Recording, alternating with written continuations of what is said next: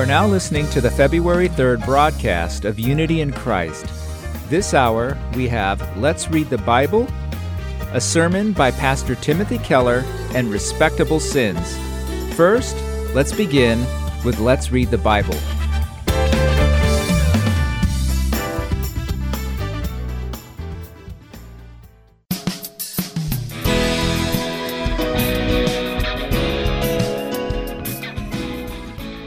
Hello, Heart and Seoul Gospel Ministries listeners. This is Justin Kong with Let's Read the Bible. There are a lot of people who are seriously into food, don't you think? Some people will drive a long distance if they hear about places with famous and popular dishes and would happily wait a few hours to enjoy such food. Special dishes are foods that are unique to a particular culture or maybe foods that are eaten only on special occasions. Having such special dishes that are unique and tasty is often called a special treat. These foods are often eaten at special occasions like birthdays or anniversaries and make the occasion even more memorable because both the food and celebration is a time of happiness. The description of special treat appears in Proverbs chapter 18. How is the phrase special treat used in the proverb that is used to describe special dishes? Here's Proverbs chapter 18 verse 8. The words of a whisperer are like delicious morsels they go down into the inner parts of the body. Oh no, that is not what you might have expected, right? Special treats are described as delicious morsels here, but they mean the same thing and you must have imagined having special dishes. It says the feeling we have when we talk about other people is like when we have special treats, and it is way off from what we have expected. Especially when it refers to a whisperer. A whisperer is someone who talks about others behind their back. Proverbs chapter 18 verse 8 is not referring to them in a positive way. In a different version of the Korean Bible, it is translated as Snitching on others is like delicious food and goes deep inside the stomach. Another version says, Words of those who criticize others maliciously is like delicious food. They go deep inside their stomach. Yet in another version it says, Words of those who spread bad rumors are like delicious food. People like to swallow only those words. Though gossiping about others, criticizing others maliciously, and snitching on others are not good things, some people love to do so because they are like a special treat to them. In one research study, it was found that people who meet for the first time become closer much faster when they engage in gossip or slander. But Proverbs chapter 18 verse 8 tells us that talking about other people in such ways is like having special treats and they go deep inside the stomach. This means that talking about others in these ways permeate deep into their souls and affect them very negatively. When we gossip about other people, it can not only hurt their reputation, but also the words penetrate deeply inside a person's soul. They also affect us very negatively and disregards the fact that they are human who were made in God's image and belittles them. Then these words become like poisonous food that ruins our bodies and not special treats. They will make our bodies sick instead of making our bodies strong when consumed. Once we realize this, we must resist such words and stop having such special treats that make our souls sick. Proverbs chapter 18 that we are going to read today talks a lot about people with foolish lips, mouths of foolish people, and those who like to use their tongues maliciously, and about the words that are in our mouths. Let's meditate on Proverbs chapter 18 and check our speech and how we talk about others. Let's read Proverbs chapter 18 verses 1 to 24 together. Whoever isolates himself seeks his own desire. He breaks out against all sound judgment. A fool takes no pleasure in understanding, but only in expressing his opinion. When wickedness comes, contempt comes also, and with dishonor comes disgrace. The words of a man's mouth are deep waters, the fountain of wisdom is a bubbling brook. It is not good to be partial to the wicked or to deprive the righteous of justice. A fool's lips walk into a fight, and his mouth invites a beating. A fool's mouth is his ruin, and his lips are a snare to his soul. The words of a whisper are like delicious morsels, they go down into the inner parts of the body. Whoever is slack in his work is a brother to him who destroys. The name of the Lord is a strong tower. The righteous man runs into it and is safe. A rich man's wealth is his strong city and like a high wall in his imagination. Before destruction, a man's heart is haughty, but humility comes before honor. If one gives an answer before he hears, it is his folly and shame. A man's spirit will endure sickness, but a crushed spirit who can bear? An intelligent heart acquires knowledge, and the ears of the wise seeks knowledge. A man's gift makes room for him and brings him before the great. The one who states his case first seems right, until the other comes and examines him. The lot puts an end to quarrels and decides between powerful contenders. A brother offended is more unyielding than a strong city, and quarreling is like the bars of a castle. From the fruit of a man's mouth his stomach is satisfied. He is satisfied by the yield of his lips. Death and life are in the power of the tongue, and those who love it will eat its fruits. He who finds a wife finds a good thing and obtains favor from the Lord. The poor use entreaties, but the rich answer roughly. A man of many companions may come to ruin, but there is a friend who sticks closer than a brother. We just read Proverbs chapter 18, verses 1 to 24 together.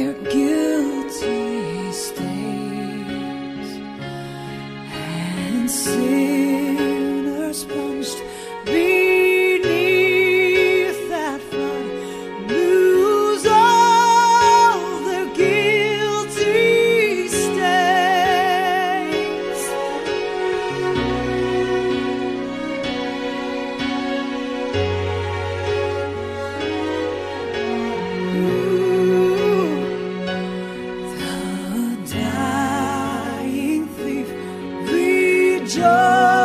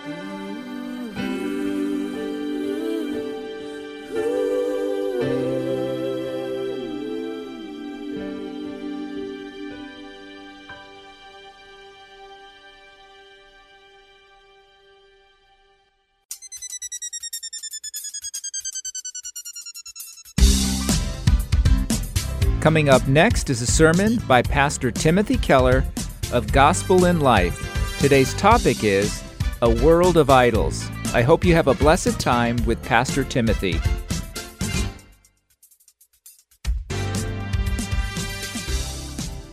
Acts 17, 16 to 21.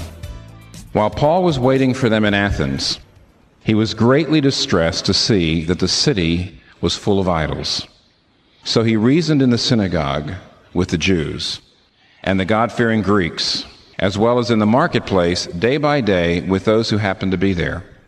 A group of Epicurean and Stoic philosophers began to dispute with him. Some of them asked, What is this babbler trying to say? Others remarked, He seems to be advocating foreign gods. And they said this because Paul was preaching the good news about Jesus and the resurrection. Then they took him and brought him to a meeting of the Areopagus, where they said to him, May we know what this new teaching is that you are presenting? You are bringing some strange ideas to our ears, and we want to know what they mean.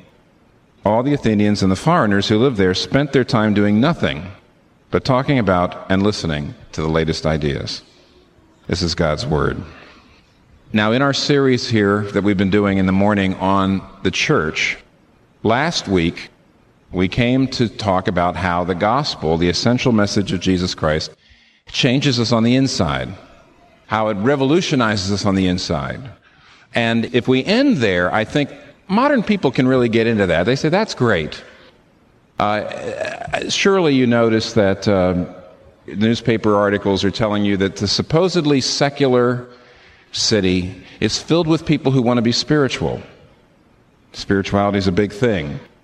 When I listen to people talk about it, from what I can tell, it goes like this. By spirituality, they mean I want an inward center. I want an inward peace. I want to be suffused with a sense of meaning in the sacred. I need that inward strength so that I can reach my goals, so that I can follow my agenda. Now, the problem is that Christianity doesn't actually fit into that model. And we mustn't listen to the Christian message in a way that, that tries to work it in. It doesn't fit in that model. Because Christianity, though, on the one hand, is definitely inward transformation, it's a whole new agenda. It's not a way of helping you get to your agenda, it's a whole new agenda. Put it this way I think most people think of religion like uh, this illustration. Most people think of religion like this Imagine you're in a room, it's a party, there's 20 people at the party and you're supposed to get out there and mix and you just don't have it. You don't have the energy. You don't have the desire. You don't have the, the love. You don't have the confidence. And so you say, how am I going to do that? And God comes up and he touches you. And now you go out into the party. Now you can meet people. Now you have joy. Now you have uh, energy, you see. Now you're ready to mix and do the things you want to do. That's not how Christianity understands what the touch of God means. Christianity would say, yeah, you're at a party and you look out there, there's 20 people, and you're sitting here and you're real upset because you just don't have what it takes. Uh, and God comes up and touches you, and you feel inwardly renewed, but when you look out there, now you see 80 people. 60 people who were invisible now are visible. And you see, in the, uh, the former approach, the difference between a person who's been touched by God and a person who is not touched by God, the person who's touched by God is out there meeting people, and the person who's not touched by God is sort of sitting there, needs inward strength. But Christianity would say you don't just get, when God touches you, a kind of inward strength, but you get a whole new way of seeing everything. Everything. You can't listen to music the way you did before. You can't relate to other cultures the way you did before. You can't look at yourself the way you did before, but you can't relate to other people the way you did before. You relate to your government different. You relate to your neighborhood different. You relate to your job different. Everything changes. Christianity does not just inwardly change you, but it transforms not just inside, but it transforms the way in which you relate to every part of the world. Now, to understand that is important for everybody here. What does it mean that Christianity transforms absolutely everything about my life? Modern people think religion is for the private world. Christianity says when you're touched by God, it's deeply personal, but it's not at all private. It changes everything. So if you're a Christian, you need to know that. Now, if you're not sure you're a Christian or you're sure you're not a Christian, here's my suggestion to you. Please listen. It's very important, and here's why. The vast majority of people who don't believe in Christianity have radically inaccurate ideas of what Christianity is. The vast majority of people who say, I've, not, I've had it with Christianity, or I'm not interested, or I'm just indifferent to Christianity, they don't know what they're indifferent to. And what that means is, that's very dangerous. It means you don't know what you're rejecting. Now, the best way to understand how Christianity doesn't just change you on the inside, but changes your relationship with everything in the world, is by looking how Paul reacts in this very famous place and time. St. Paul, let, us just take a look under these headings where he went, how he felt, what he saw, and what he did. First of all, where he went. In verse 17, he went not just to the place where people were worshiping, but he went into the marketplace day by day. Ah, what do we mean? Well, you know, one of the problems we have here is this word marketplace is just not going to evoke the reality because we don't have such a thing anymore. Uh, what do we know about that? First of all, you have to remember this Athens was the cultural capital of the world at that time. Yes, it wasn't the power capital anymore because Rome had uh, taken over Greece, but it was still the intellectual capital, it was still the cultural capital. And in the midst of Athens, there was the marketplace, the agora.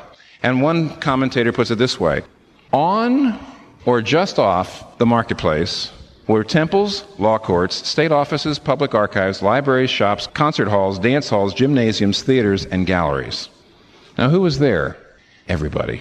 And it's because there was no technology really, everybody was there. You had the town officials and judges deliberating, you had artists creating.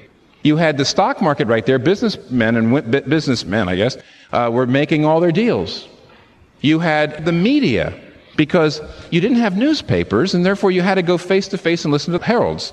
You had the philosophers debating. Why? You didn't have journals. You know, you couldn't work out your particular field of thought through journals debating back and forth. You had to go to the marketplace. You had to have face to face debates. Everything happened in the marketplace. We have nothing like it anymore. And therefore, this was the public space.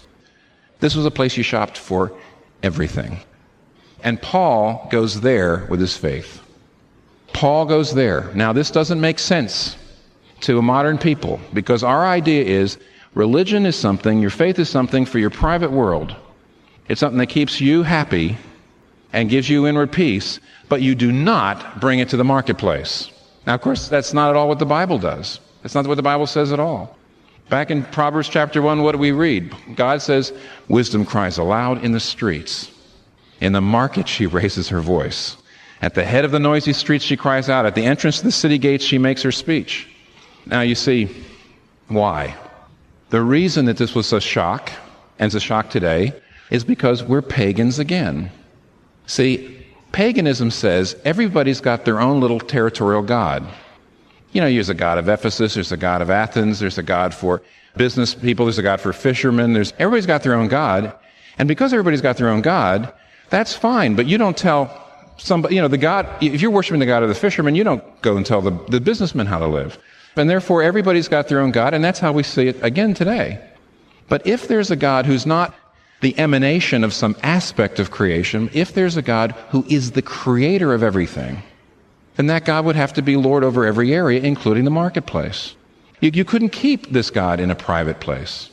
And so Paul moves on out with his faith into the marketplace, into the world of ideas, into the public realm. He raises his voice. He talks every day, day by day. In other words, he says, shoppers. in a place where people shop for everything, says, shoppers. This is the way. Turn away from the empty, turn away from the ephemeral, turn away from the superficial, turn away from the partial, turn to the substantial, turn to the permanent. Shoppers, this is the way. And therefore, he was lifting up Christianity in the public place. Now, that's the first point. Your faith is for every part of your life. It's for the way you work. It's for the way you relate to other cultures. It's the way you participate and get enriched through art, the way you watch a movie. It's part of everything. Now let's move on. You're going to say, well, how do I work that out? But let's just, for a second, let me just remind you this first point, and that is that that's the way to do it. Um, put it this way Somebody's going to say, and I, you know, I thought about this. I said, well, the trouble is, Paul is a preacher. And so when Paul takes the faith into the marketplace, we see what he's doing here. But how does that help me? I'm not a preacher. And I, that is a problem. Let me give you another example, though, just to show you that the principle, though it has to be worked out in everybody's particulars, the principle is the same. In 2 Kings chapter 5, there's this great story of Naaman, who was the military prime minister of Syria. And he was a pagan but he was also a leper. And he comes to Israel and he finds healing through the God of Israel and through the prophet Elisha. And then we get to the place where he says to Elisha, Now I know there is no God except in Israel. And then what happens? Now, what's he going to do? He's discovered the true God, and he's received his healing, both on the outside, really, and on the inside. Now, what is he going to do? Now, there's two things Naaman does not do. And you can go back and read them and, and what he does do, and I'm going to tell you. But it's worth pondering. And the reason it's so shocking is because virtually none of us get this balance down. The first thing he doesn't do is he doesn't say, Elisha, let me stay here. There's nothing but dirty pagans back there, idolaters. And he says, You know what my job is? As the military prime minister, every week I have to go with the king. The king is on my arm, and I have to go into the temple of Rimmon. And there the king bows down and I bow down. I can't do anything like that. I can never set foot in that temple anymore. I know the true God. Therefore, can I stay here with just believers? He doesn't do that. Nor on the other side does he say, well, you know what? No problem. I now have my healing. God has touched me, and it won't make any difference. I'll go back, I'll do my job, there won't be any difference. I can keep it to myself, there's no reason to rock the boat. He doesn't do that either. He neither avoids his culture nor capitulates to his culture. He neither runs away from his culture nor does he privatize his faith away from his culture. You know what he says? He says to Elisha, the prophet, he says, May the Lord forgive me when my master the king goes into the temple of Rimmon to bow down and is leaning on my arm, and I bow there also. May the Lord forgive me. Here's what I will do Give me enough dirt as two mules can carry, so that your servant will never make burnt offerings and sacrifices to any other God but the Lord. I love this because it's so absolutely particular that nobody can dare copy it. You're just going to have to go to the principle. It's, it's so easy to be wooden when it comes to the Bible and, and miss the principle. Here's what he's saying He is saying, I am going to do my job. I'm the prime minister, and that's part of my job. But when I go in there, I'm going to have some dirt from Israel, and my servants are going to spread it, and I'm going to kneel down so that everyone who sees knows that I am sacrificing to the God of Israel. Now, somebody would say, oh, is that superstition? No, no, no, no, no. The dirt is not superstition. It's witness. It's a symbol. It's a witness. Here's what he's saying. He's saying, I'm going to do my job, but I'm going to let everyone know, and that's my way of showing people. People are going to ask me about it. I'm going to tell them that I don't serve the way I used to serve. Everything I'm doing, I'm doing out of honor for the true God. He neither privatizes his faith, nor does he run away and stay away. He doesn't run from his culture, and he doesn't capitulate to his culture. He took his faith into his public life. Now, somebody's going to say, oh, see, nobody's going to do that. You're going to have to work it out yourself. That was his way. Paul's doing his way. You have to do your way.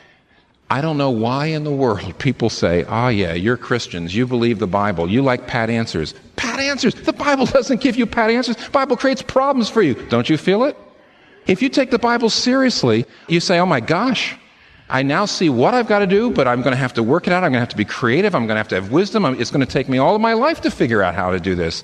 Pat answers. I'll tell you what a pat answer is. A pat answer is to say there's no truth. There's no truth, so basically, whatever feels good, you can just sort of go with the flow. That's a pat answer. That takes no creativity. That takes no innovation. Another kind of pat answer, of course, is on the other side and saying, if you want to witness in your public life, here's exactly what you do. Every one of you, 2,000 of you, take these, these five things. That's the other pat answer. Bible doesn't do either. Paul goes into the marketplace. That's where he goes. Now, somebody's going to say, okay, tell me, how do I do this? And the answer, is there's three. But they're mainly principles. Here's what you get. First of all, look at Paul felt. He was greatly distressed. Now, the first thing I'm going to tell you by way of practical application is this the Bible in general, when you ask the Bible for guidance, when you say, I need guidance, I need to make this and that decision, I need to know whether I should go to school or not go to school, I need to know whether I should marry this person or not marry this person, I need guidance. How do I do it? And in general, the Bible does not tell you how to get God's guidance, it tells you the kind of person that discerns the will of God. Now, we don't like this. We're very Western. You say, How can I face death? How can I face suffering? How can I have the wisdom how can I understand these things? And the Bible continually says, here's the kind of character, here's the kind of heart, here's the kind of person that works through these things. And you say, but I need this tomorrow. I says, wait a minute, the kind of person, character, you're talking about reflection, you're talking about prayer, you're talking about habits of heart, you're talking about time. And I need this tomorrow. How Western. How sad. So let's get started. It probably means that you won't be ready for tomorrow. But if you don't get started now, you won't be ready for next year or the year after that, or the year after that. And most of you are young. Now, look, the first thing we learn here is Paul had deeply complex feelings. John Stott, a commentator on the book of Acts, and in this passage, he says the reason we can't speak the way Paul speaks is because we can't see the way Paul sees, and the reason we can't see the way Paul sees is because we don't feel what Paul feels. The first principle is you must have the feelings Paul had if you're going to be effective in the marketplace. Now, the, the trouble with this word, it's a word that is kind of hard to translate. You'll find, if you do a careful study, that this word tends to be associated in the Old Testament, in the Greek Old Testament, with places where it talks about how God feels when he sees people worshiping idols. But when God says this provokes me, this uh, you know, when He talks about His feelings, He says He says the reason I am so provoked, the reason I am so filled, I'm so distressed, is because I am a jealous God. Now, people really react to the places in the Bible where it says God is jealous because when we think of jealousy, we think of the kind of selfish jealousy. We think of the proud jealousy that says, I don't like you because you've got something I want.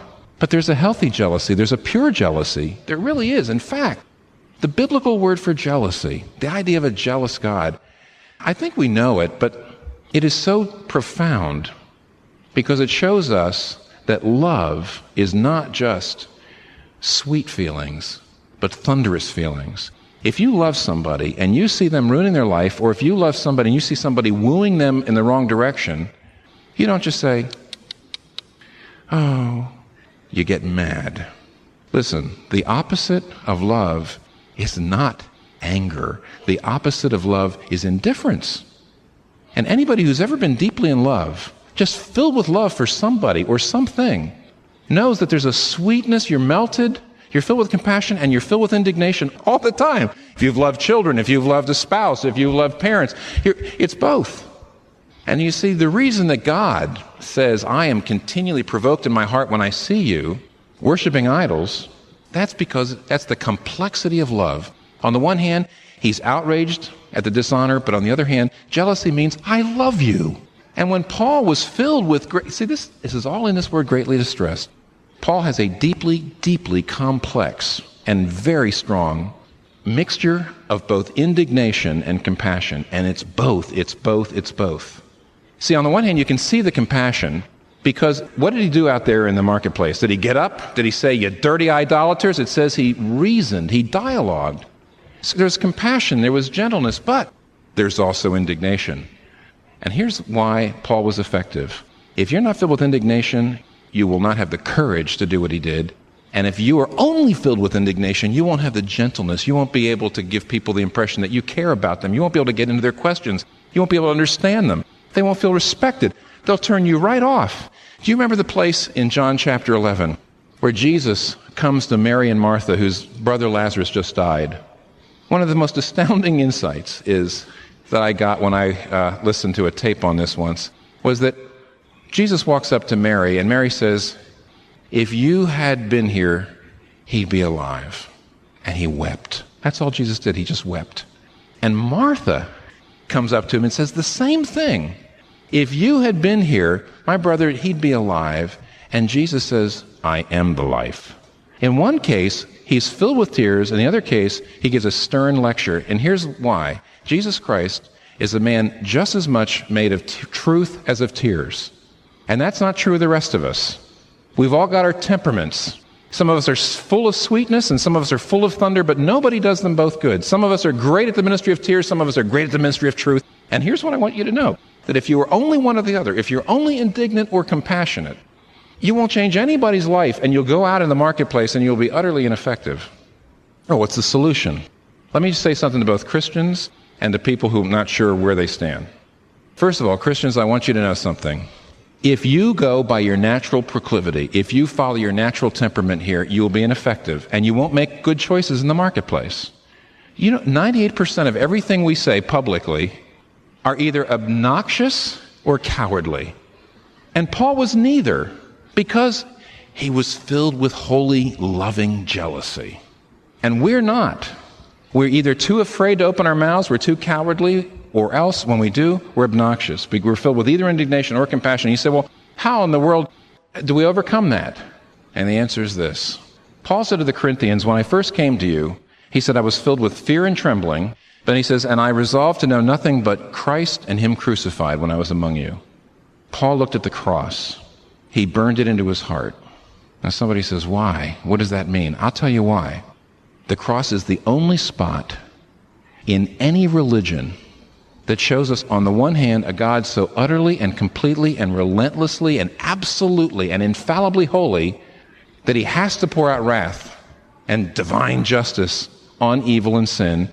And at the very same time, the cross shows us a God who is so absolutely and completely and utterly and relentlessly and perfectly and infallibly loving that he'd do it on his own son rather than lose us.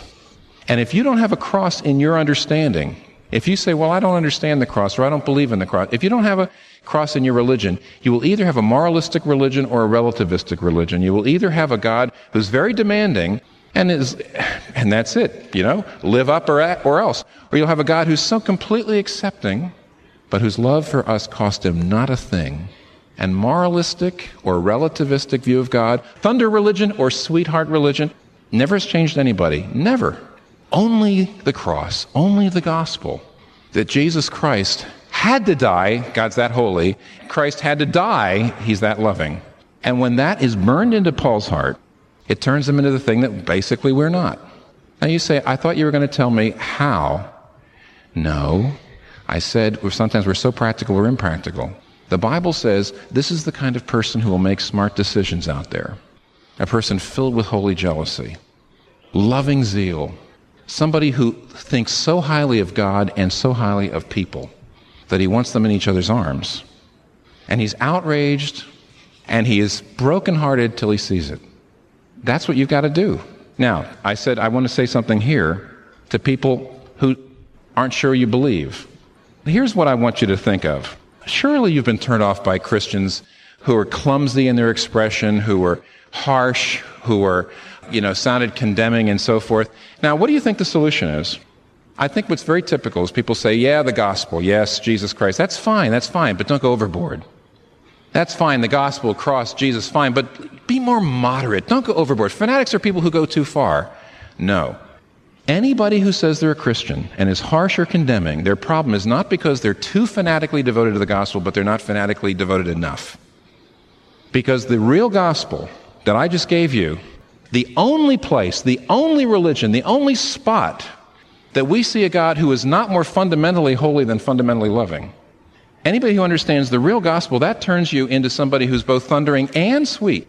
Somebody who is absolutely gentle because look, look at Jesus. Somebody who's a fanatic in the sense of being harsh, you know, the person you're worried about, that person isn't too much like Jesus. They're not enough like Jesus. They see the Jesus who says, I'm Lord of heaven and earth, but they don't see the Jesus who says, a bruised reed I will not break. A low burning candle I will not snuff out in my ministry to you. They see a, a moralistic or relative, they don't see the whole picture. Anybody who looks harsh, and probably they are, and condemning, and you say they need less of religion, maybe they need less of various religions, but not of Christianity, they need more. And if you think a person who is absolutely sold out for the gospel if you think a person who is, in a sense, obsessed with what Jesus Christ has done for us on the cross is a boring person, if you think that person is insensitive, is harsh, is going to always make you feel small, you haven't met one who really has. Then, secondly, I said the first thing, if you want to be effective there, you've got to feel what Paul feels. Then, secondly, you have to see what Paul sees. Where did he go? The marketplace. What did he feel? Holy jealousy deep complexity, indignation, and compassion. Then, what did he see? He saw idols under everything. Now, you say, well, of course he saw idols. He was distressed because he saw idols. Heck, you go to Athens today, you'll see idols everywhere. There's Ares, the goddess of power and war. There's Apollos, the, the god of music and, uh, and art. There's Bacchus, the god of fraternities. And you can go to all of these and you say, well, of course, they were up there. There were statues. You know, everybody could see them. There were statues, they were all there. But that's not what the word see is. See, the text could easily have said see. It could have used a simple Greek word for see, blepo or something, you know, just take a look. But it's the word that Luke uses to describe what Paul was doing there is the word theoreo, the word to theorize, to get underneath.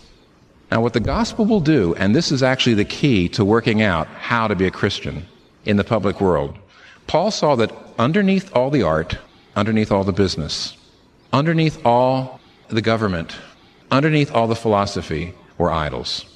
That the real problem with the world is not the bad things, but the good things that have become the best things. And he saw what we should see, and this is how it changes the way we do things that under every personality are idols, under all psychological problems are idols, under every culture is idols, under all moral problems are idols, under all social problems are idols, under all intellectual problems are idols. First of all, he, theoreo means he saw underneath everything. And this is how a Christian does it. Naaman, when he went back, and he says, I'm going to go into the temple of Rimmon, but I'm not going to sacrifice to Rimmon. Somebody says, Oh, that's awful. But you see, boy, he was smart. What was the god of Rimmon? It was the god of Syria. What we, ta- what are we talking about here? Here's what's going on.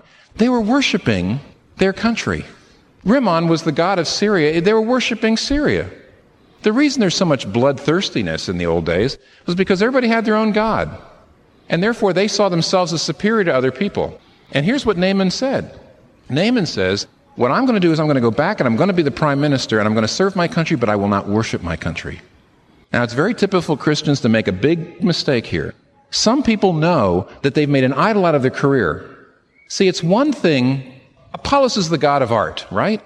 Is there anything wrong with art? No. Is there anything wrong with worshiping art? Yes. And how do you worship art? When you say, This is my whole meaning in life. Is there anything wrong with business? Is there anything wrong with competition? Is there anything wrong with a party? But when that's where I get my integration point, where that's where I get my meaning, where that is the thing I live for, and my dear friends, everybody, the gospel shows us that everybody is worshiping something. You don't use the word worship but you're living for something. And let me put it to you this way everybody has something that if they lose it, means they won't even want to live life anymore. And whatever that is, is the thing you're worshiping. Now, here's what Paul did Paul said, I can get out now and I can recognize and understand how everything changes. You're a Christian, and you suddenly realize now that you're saved by grace and not through your being an artist, what are you going to do? You can run away and say, oh my gosh, the art world, oh my word, look at all these people. So look at that. Look at all the hubris. Look at the people who get their very definition from being artists. And I want nothing to do with that. So you pull on back. Naaman didn't do that. On the other hand, he didn't just go back and say, well, now I have peace in my private life. He says, I will serve my country, but I will not worship my country. I will serve in my career, but I will not worship my career. If you have to run away from something that used to be an idol, you're actually still enslaved to it. It's not enough just to say, I'm free from that, meaning I can't even be involved in it anymore. You've got to say, Jesus Christ is my glory, is my beauty, is my goodness, is my righteousness, is my love, is my meaning. And then what happens? You're going to do things differently than other artists. You're going to dance differently than other dancers. You're going to do business differently than other businessmen and women. Because like Naaman, you're going back into the temple but you're letting people know visibly and in your heart everything you're doing is for God. God comes first. Dear friends, Paul saw idols under everything. If you want to understand what's going wrong with your field, see the idols. Idols beget idols, beget idols. And Paul said, with the gospel, I could look underneath and I could see everything. Suddenly I figured it out. And I knew how to go about everything differently. I listened to music differently. I respond to my neighbors differently. I do my job differently. Everything's new. Now, I did say the last thing is uh, what Paul did. See where he went, how he felt, what he saw, the idols, and what he did. He preached Jesus and the resurrection. What did Paul actually bring out in the marketplace? First of all, he brought out the objectivity of Christianity. He was willing to get up in the marketplace and say, resurrection, he was willing back then to become utterly vulnerable. He based the truth of what he was teaching about Jesus Christ to a historical event. There's that great place where he's talking to Festus and Agrippa. I love it. And Paul says, Jesus Christ was raised from the dead, and they scoff, and he turns to Festus and say, ask Agrippa. Agrippa, of course, was, was Jewish, and he was in Palestine. He'd been there for years. Festus was a pagan from elsewhere. Festus says, come on, resurrection from the dead. What does he do? He turns to Festus to ask Agrippa. He says, He knows about these things, for these things were not done in a corner. And what he means is, Paul says, there's no religion that made itself so vulnerable. No religion that came up and said, the reason you want to know it's true is because hundreds of people saw Jesus Christ physically raised from the dead after he'd been crucified. Paul was willing to get into the marketplace with that. He was willing to come up and do apologetics, they're called. That's the old term. He's willing to come out and say, Christianity isn't true because it changes your life. It changes your life because it's reality. And that's what he said. He got out in the marketplace and was willing to say, come on, ask me why this is true. Other religions don't want to do that. They say, well, you'll find peace within.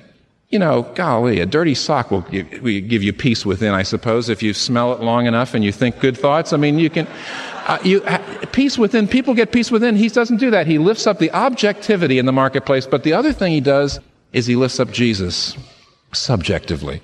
I love the way he puts it. He was preaching the good news of Jesus, not Jesus Christ, Jesus. How personal.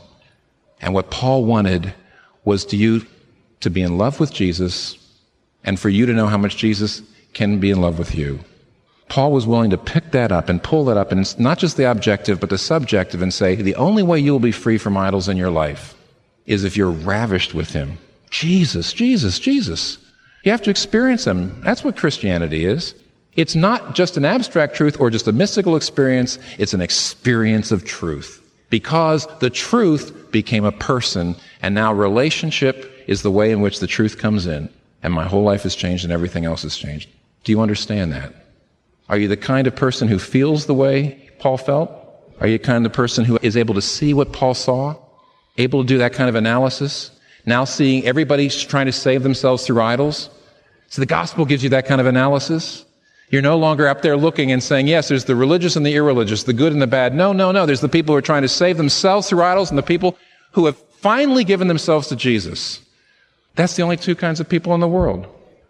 If you're here and you're not sure if you're a Christian, my dear friends, you have already got incredible faith. You couldn't have, you couldn't be living without putting your faith in something. It's not Jesus, that's all. What is it? It's your career, or it's your sexual attractiveness, or it's partying, it's Bacchus, or it's Ares, or it's Aphrodite, or it's Apollos, or it's something. And all I can tell you is, those gods, if you fail them, will never forgive you. And if you get them, they will never satisfy you. This is the only God who will Jesus and the resurrection.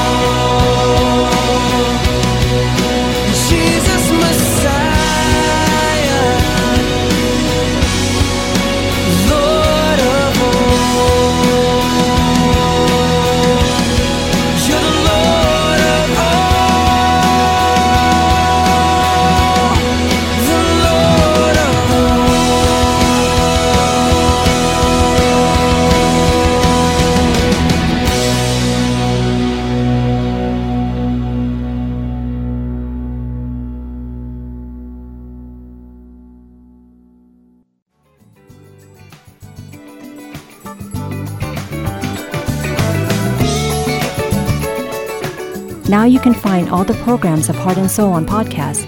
You can easily play this week's or past week's program, or even download them on your device in just a few minutes. Search for Heart and Seoul at your iTunes stores now.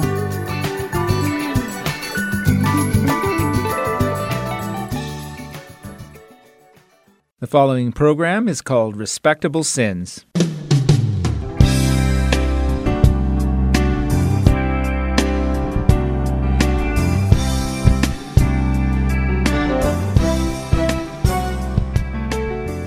Dear listener, I am Terry, the host of Respectable Sins. We have been discussing Jerry Bridges' book, Respectable Sins Confronting the Sins We Tolerate. In this book, Jerry explores various, less obvious sins in our lives and considers how to deal with them. These days, there are many self diagnostic tests. In those tests, we get questions like Even after sleeping, are you still tired? When you are tired, are you still able to sleep well? Are you experiencing severe forgetfulness? Or are you unable to concentrate on given tasks? Have you ever taken one of these tests? The author of Respectable Sins, Jerry Bridges, introduces a similar self diagnostic test in the book. I'll read it to you and you can see how many statements apply to you. Number one, when talking with fellow believers, I tend to focus on my own interests. Number two, when I return home after talking with others, I generally do not remember what they are interested in. Number three, in church, at home, or at work, when asked to do something other than my assigned task, I often think that's not my job. Number four, I know that my family and I need money, but I have little interest whether other believers need financial help. Number five, I am often late for appointments. Number six, I find it difficult to feel grateful. How many of these statements did you answer yes to? Actually, Jerry didn't directly write this test. I made up the questions based on his discussion of one specific sin in the book. Could you guess as to what sin these questions point to? What do you think was his intention behind listing these issues behind the questions? He is addressing the sin of selfishness. That is the subject of our discussion today. Jerry emphasizes how the sin of selfishness is one that we all need to overcome. To the sin of selfishness, he adds the sin of indifference in which one doesn't care about others. Jerry acknowledges that many of us find it challenging to recognize the selfishness within us. While we readily notice selfishness in others, we struggle to see it within ourselves. To understand the sin of selfishness, we begin by acknowledging that humans are born with a selfish nature. We can observe this selfishness even in children. Children? Does that sound strange? At first, we might think, oh, what sin can an innocent child commit? But Jerry says we can easily find the sin of selfishness in children as shown in the following common phrases. We often see people telling young children, hey, you should share your toys. Hey, don't take that from your friend. Oh no, you should play nice. Anyone who has raised a child would identify with these phrases. Humans are born selfish, and we see children crying and throwing tantrums to get what they want. They don't consider the other person's circumstances. How about babies? Would they also behave selfishly? Yes, they do. In Psalm 51 5, David confesses that he was born in sin and his mother conceived him in iniquity. This means humans are born with a sinful nature. Only those who realize this fact could begin to work on freeing themselves from their sin of selfishness. Jerry explains that as we grow up, we learn and train ourselves to cover up our selfish nature. Many of us do that out of necessity as society doesn't accept it. However, that doesn't mean the selfishness is entirely gone. It is merely hidden. That also means it can resurface any time. Grown-ups don't overtly display their selfishness, but find more subtle ways to satiate their selfishness. Jerry categorizes this selfishness in four types being absorbed in one's own interest, caring about one's own time, stinginess concerning others' financial needs, and lacking consideration for others. Even though I'm not listing examples for each, I believe you can easily imagine how these different types could manifest. Maybe a skeptic might challenge and argue against the concept of selfishness as sin. This person might say, well, selfishness isn't great, but it doesn't have to harm others too badly. Is it then really a sin? Isn't calling selfishness a sin a bit excessive? What about you? Do you agree with the skeptic? Do you feel calling selfishness as sin a bit too far fetched? To respond to these questions, let's turn to the word of the Bible. The verses in 2 Timothy chapter 3 verses 1 through 5 describe the characteristics of people in the last days, the time when God will judge the world. The first characteristic mentioned is that people will love themselves. Let us read verses 1 and 2. But understand this, that in the last days there will come times of difficulty, for people will be lovers of self, lovers of money, proud, arrogant, abusive, disobedient to their parents, ungrateful, unholy. As a matter of fact, all other sins stem from this self love.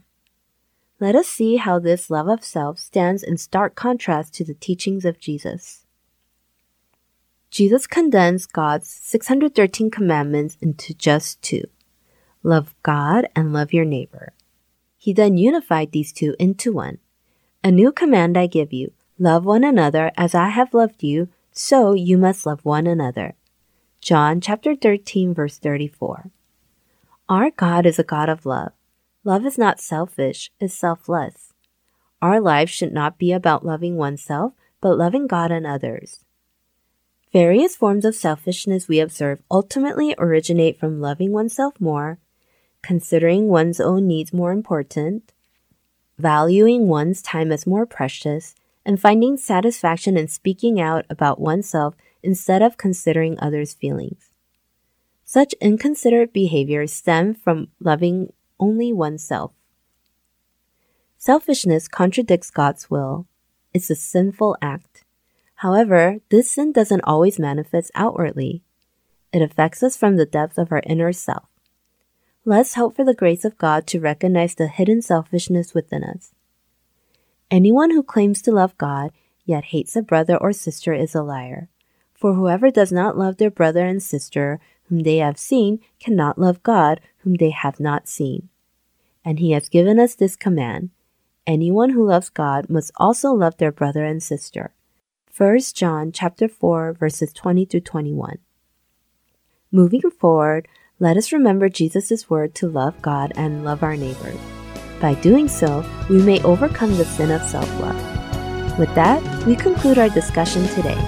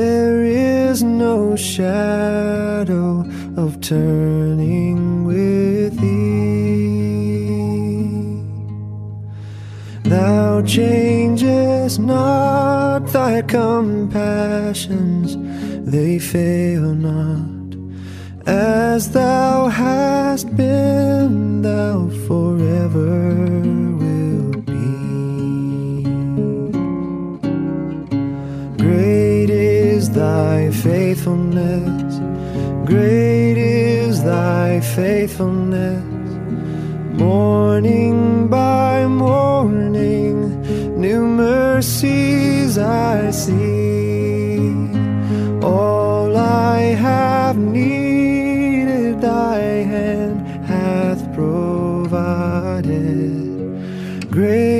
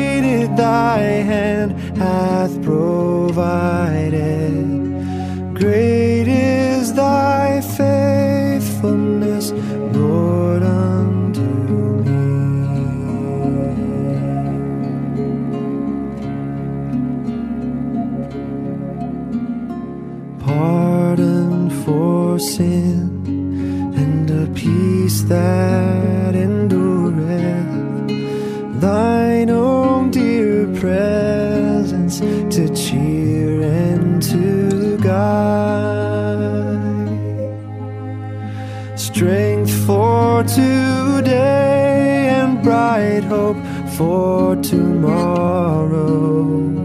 Blessings all mine with ten thousand beside.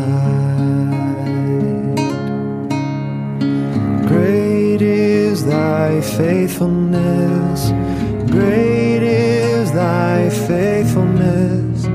Morning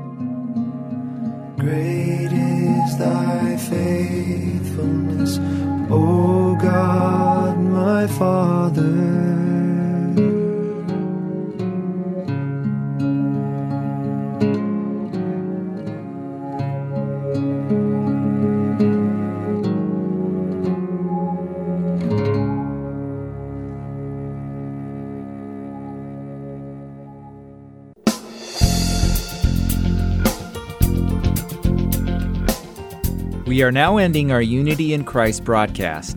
Thank you for listening, and I look forward to being with you again next week.